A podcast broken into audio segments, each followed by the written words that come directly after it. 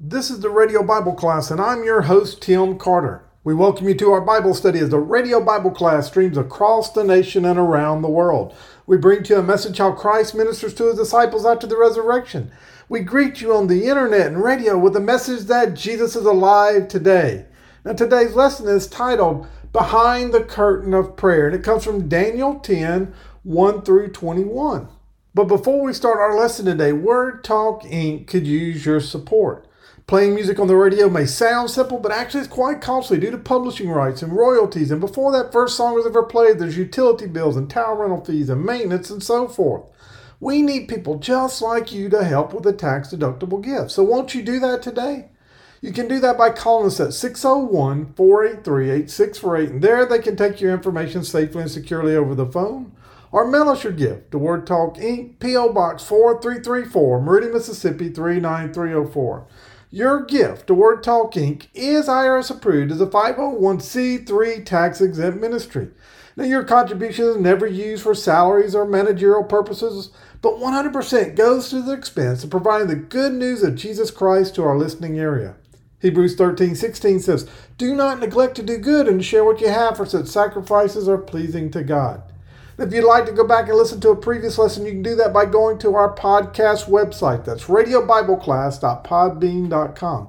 Again, that's Radio Bible Class with no spaces between radiobibleclass.podbean.com. You can also listen to us on iTunes by going to the podcast section and searching for WMER Radio Bible Class with no spaces between Radio Bible Class. And last, you can catch us streaming live on WMERworldwide.com. Again, that's WMERworldwide.com. So today we start back with Daniel chapter 10. I think if we were all honest, we would all say there's probably at least one area in our life that we're not proud of where we do too much in some area. Maybe it's we eat too much. Maybe it's we spend too much. Maybe it's you talk too much. Maybe it's you worry too much. But one thing I don't think you will ever hear anybody say is that I pray too much. I believe if we were all really honest with ourselves, we would say that we would have a desire to pray more.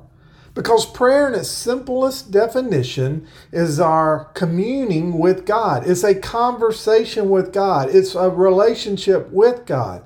And so the more we pray, the closer that relationship becomes. If you break down prayer, I think you could break it down into two parts. There's one, there's the list, and the other part is the listening. The Bible tells us it's okay to come and bring our petition to the Lord, to bring our list to the Lord, bring our request to the Lord. Philippians 4 6 tells us that. But it also tells us that we are to be still and know that He is God, to listen. Now, the reason why that I am talking about prayer this morning and giving you a little instruction around prayer is because, again, here in chapter 10, we get to see the prayer life of Daniel and things we can learn from his prayer life.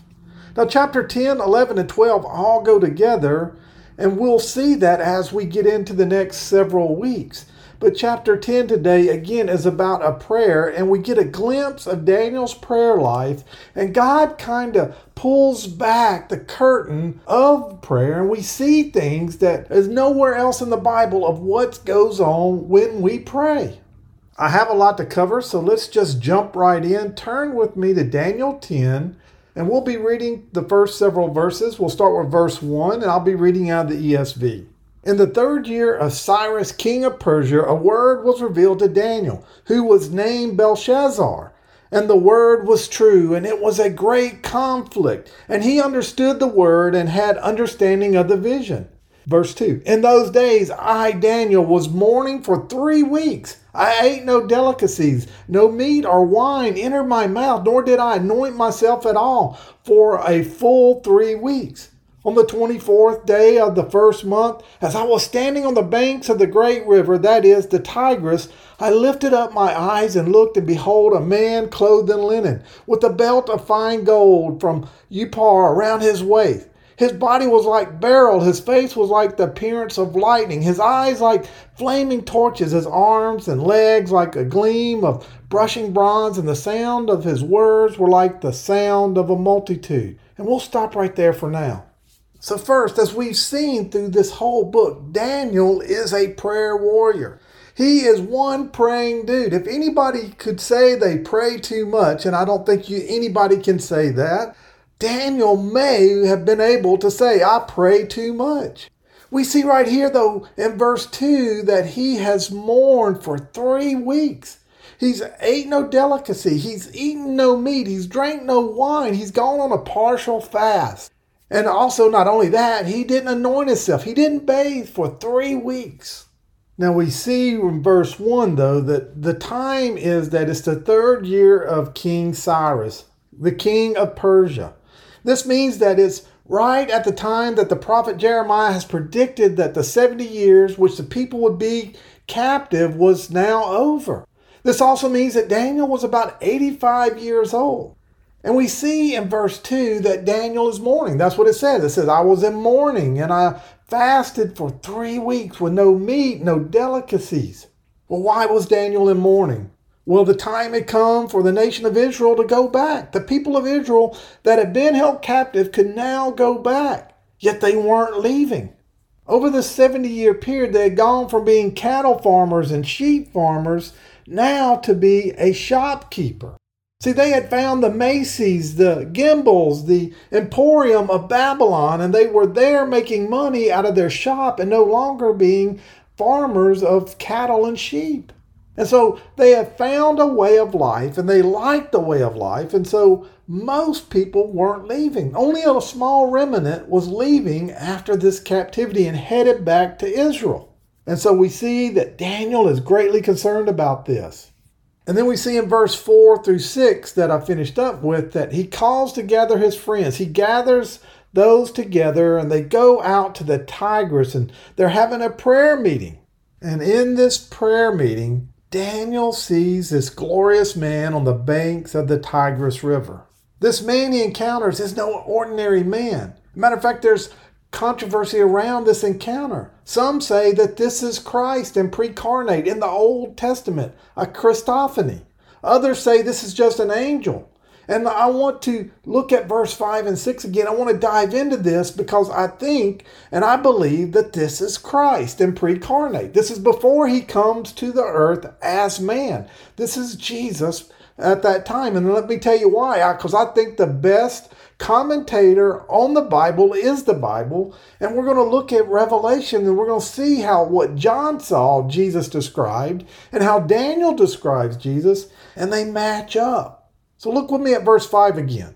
In verse 5, it says, I lifted up my eyes and looked, and behold, a man clothed in linen, a belt of fine gold from Uphaz around his waist. So this man is dressed in fine linen, and he's got this gold belt around his waist. That's what that means.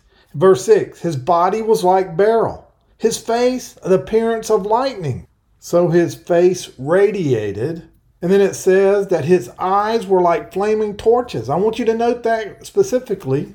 His arms and legs like the gleam of a burnished bronze. And then he finishes up and says, and the sound of his voice like the sound of a multitude.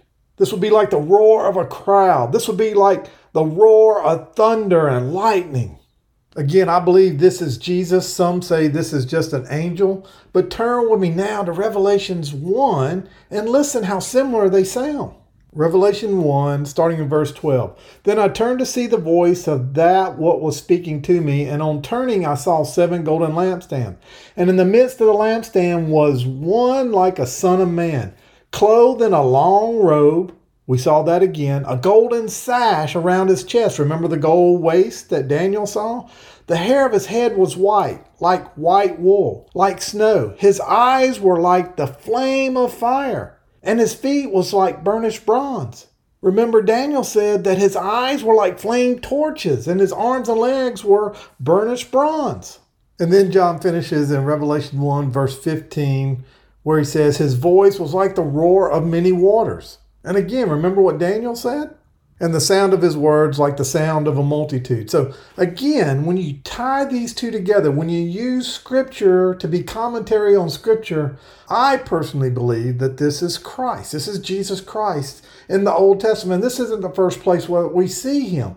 Now, other commentators say that this is just an angel.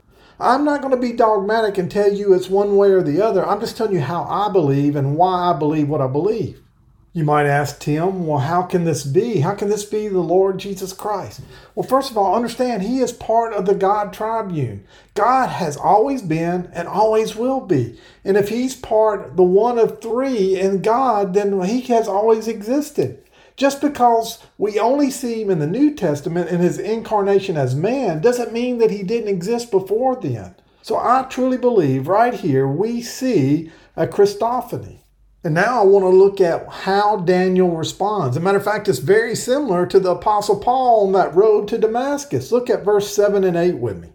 And I, Daniel alone, saw the vision, for the men who were with me did not see the vision, but a great trembling fell upon them, and they fled to hide themselves.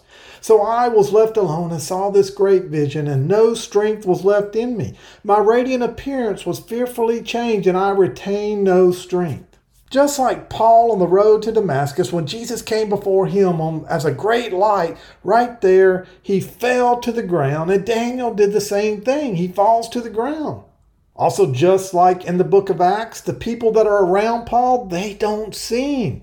But Paul sees him and he hears him. So, right here in verses 7 and 8, just like Paul, Daniel loses all his strength. He falls to the ground. So Daniel is overwhelmed when he sees Jesus and the greatness and that effect that we will have one day. How when we're in heaven, we are going to fall to our knees and we are just going to worship him. And then look what happens right there in verse 9. Then I heard the sound of his words, and I heard the sound of his words. I fell on my face in deep sleep and with my face to the ground. Now, this is not in my notes, but it just jumped in my head. Remember when Jesus is in the garden and they come, the soldiers come to get him, and he says, I am he. What happened? They fell backwards, they fell to the ground. Right here, as Jesus speaks, Daniel falls to the ground and he falls into a deep sleep. And now we see in verse 10 that he gets awakened by someone touching him. And we know this isn't Jesus any longer because the description is an inferior description.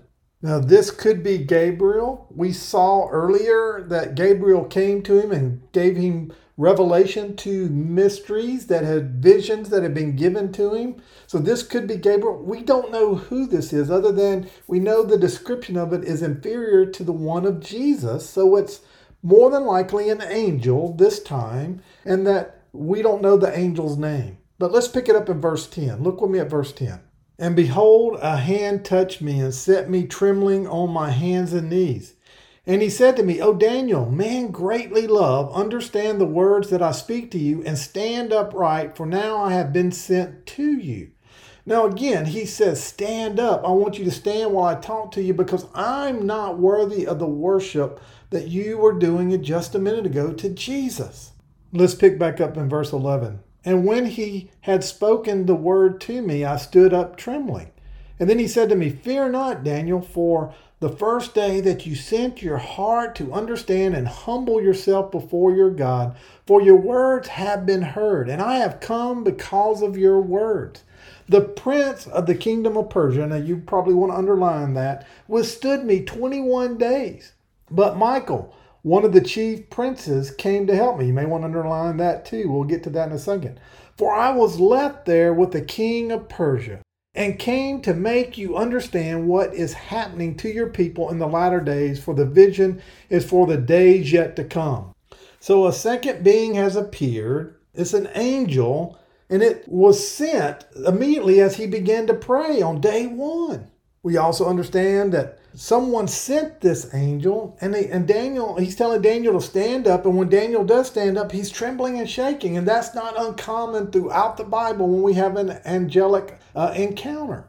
But then this angel begins to reveal some things about the prayer, some things that happen behind the scenes when we pray.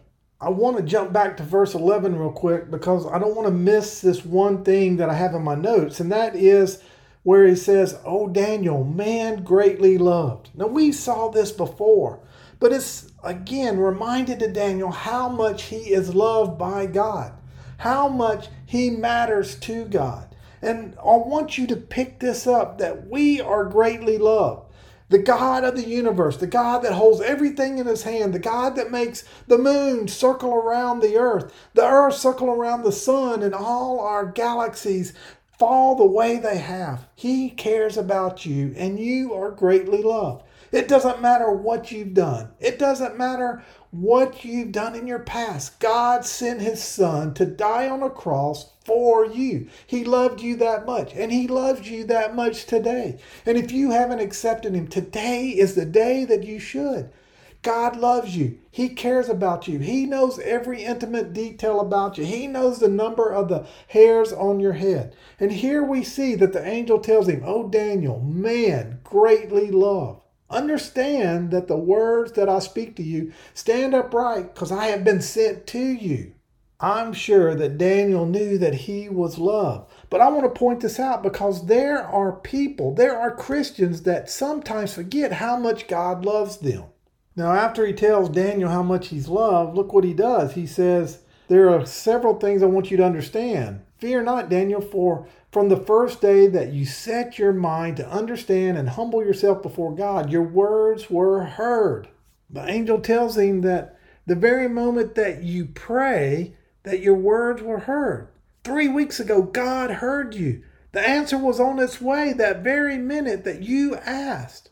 And we've covered this before. We know that this was God's will that Daniel was praying. When we ask, based on God's will, our prayer is heard and is answered immediately. And that's what we see.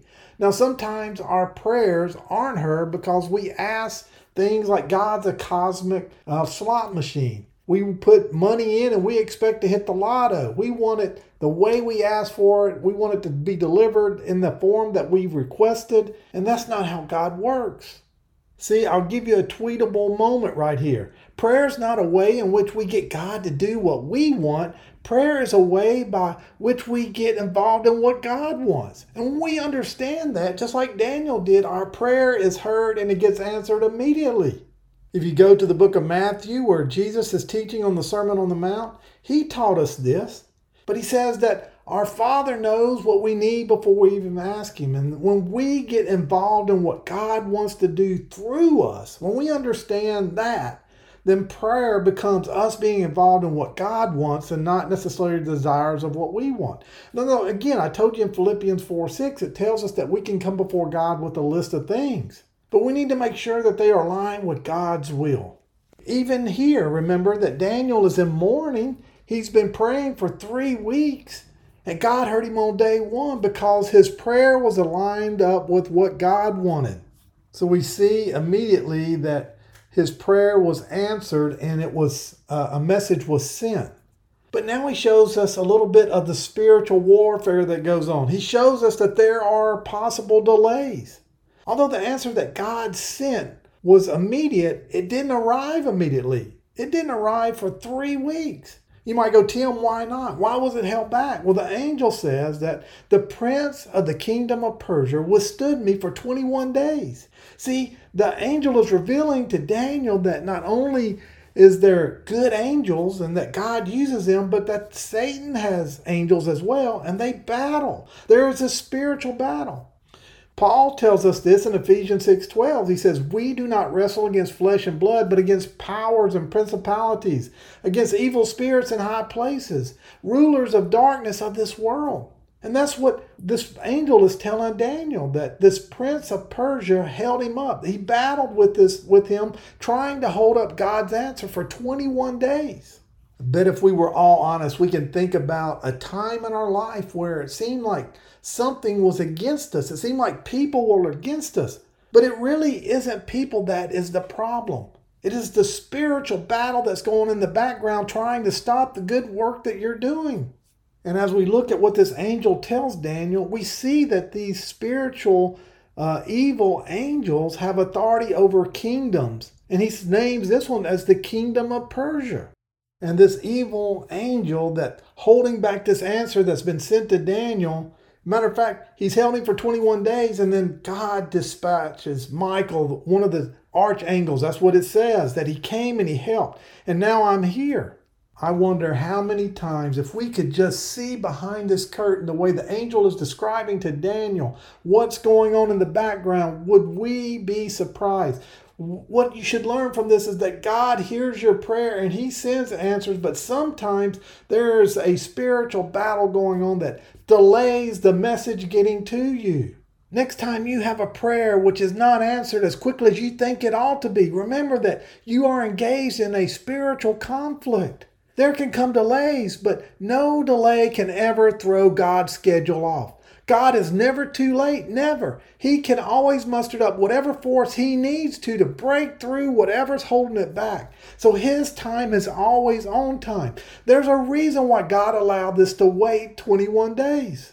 And now we see in verse 14, if you jump down there with me, why the angel has come and what the answer was came, and the answer was to explain the vision for the days that are yet to come. That's what it says in verse 14.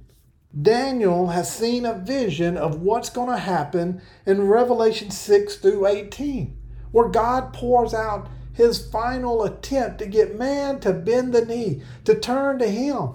Those that will not have already accepted him, to get them to come to know Jesus as Lord of their life. But let's look at what happens next. Look at verses 15 through 17 with me. And when he had spoken to me according to these words, I turned my face towards the ground and was mute.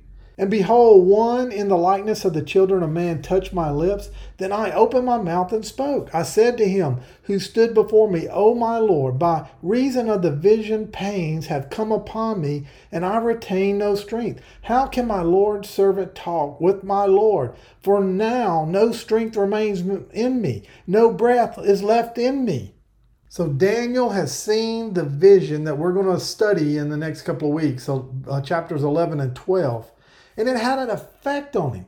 He's already been in mourning and fasting. He's been waiting for three weeks. And all that's taken a toll on him. And now this tremendous vision. It's so emotionally gripping and so overpowering that it's just drained away all his physical strength. And how does God handle this? God handles an angel to give him strength, to strengthen him. Now, it wasn't God that actually physically touched him, but an angel. But God touched Daniel through an intermediary. He used an angel to bring strength of God to him. And we see that right there in verse 18. In verse 18 it says, And again, one having the appearance of a man touched me and strengthened me. And he said, O man, greatly loved, fear not. Peace be with you. Be strong and be of good courage.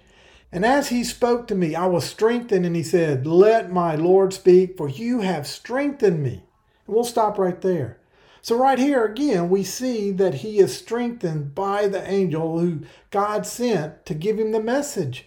He knew the message was going to be uh, agony, it's going to be painful, it was going to drain him. And so he sends an encouraging angel that strengthens him. And then what does he do? He says that I will strengthen enough that I now can speak. And then look how he wraps up in verse 20 through 21. Then he said, Do you know why I've come to you? But now I return to fight against the prince of Persia. And when I go out, behold, the prince of Greece will come. So again, not only does he see the prince of Persia, we also now see there's this prince of Greece that's going to come. But I will tell you what is inscribed in the book of truth that there is none who contends by my side against these except Michael, your prince. So Daniel is about to receive the answer to his prayer. But the battle's not over from the, for the angel. First, he's got to go back and battle the Prince of Persia and then the Prince of Greece. But I also want you to catch that the angel gives him not only physical strength, but he gives him encouragement by what he says. He says, Do you know why I've come to you? See, that is the angel encouraging Daniel to think a bit. The angel has come to answer the questions that Daniel's going to have about this vision. And he tells him, Now I've come to tell you what is inscribed in the book of truth. And this is really the introduction to chapter 11 and chapter 12, and we'll cover this. This is going to be the greatest vision that Daniel was ever given. Daniel is being told what is going to happen at the end of the age, just before Jesus returns again. I want to make sure you catch that. He says, I've come to tell you what's inscribed in the book of truth. But the way to do that is you have to take this book, the Holy Bible, and you have to understand that it is the truth. It's how we're to think, it's how we're to act, it's how we're to go through our day. And it is enlightened to us through the Holy Spirit as we study it and as we memorize it and as we hide it in our heart. We need to learn from it. We need to let it control our passions. We need to let it govern us on how we act. I'm out of time, so let me close with this final thought. I started off saying everybody knows we need to pray more, but few actually do that. Right here in Daniel 10, we've learned some important things about the other side of prayer. What happens in the heavenly realms, in the unseen spirit realm, in regards to our prayer. We've seen that there are angels and demons who battle in the heavenlies when we pray. And in addition, right here in chapter 10, we have seen that if we want to commune with God, if we want to have a relationship with God, if we want to connect to the heart of God, then we do it by earnestly praying, by sincerely praying, by fasting, by mourning, by being humble, and that through the power of prayer, that we can move the heart of God. But there are some things that we do that sabotage us from having that powerful prayer. One is the unforeseen warfare that's going on in the background. And we just need to be aware of that, that God's heard our prayer and in His time He will answer that. But there's some other things like unconfessed sin. Isaiah 59 2 says, But your iniquities have separated you from God, and your sins have hidden His face from you, so that He will not hear. We need to confess our sins in part of our prayer life. Another thing that sabotages our prayer life is that we have an unforgiving heart.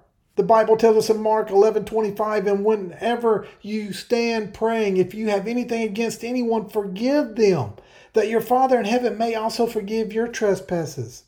And then the last thing that we talked about, and I want to make sure you understand that we have to have the right motive. We have to pray the will of God. James 4 3 says, You ask and do not receive because you ask amiss, that you may spend it on your pleasures. In other words, it is about us, it's not about God.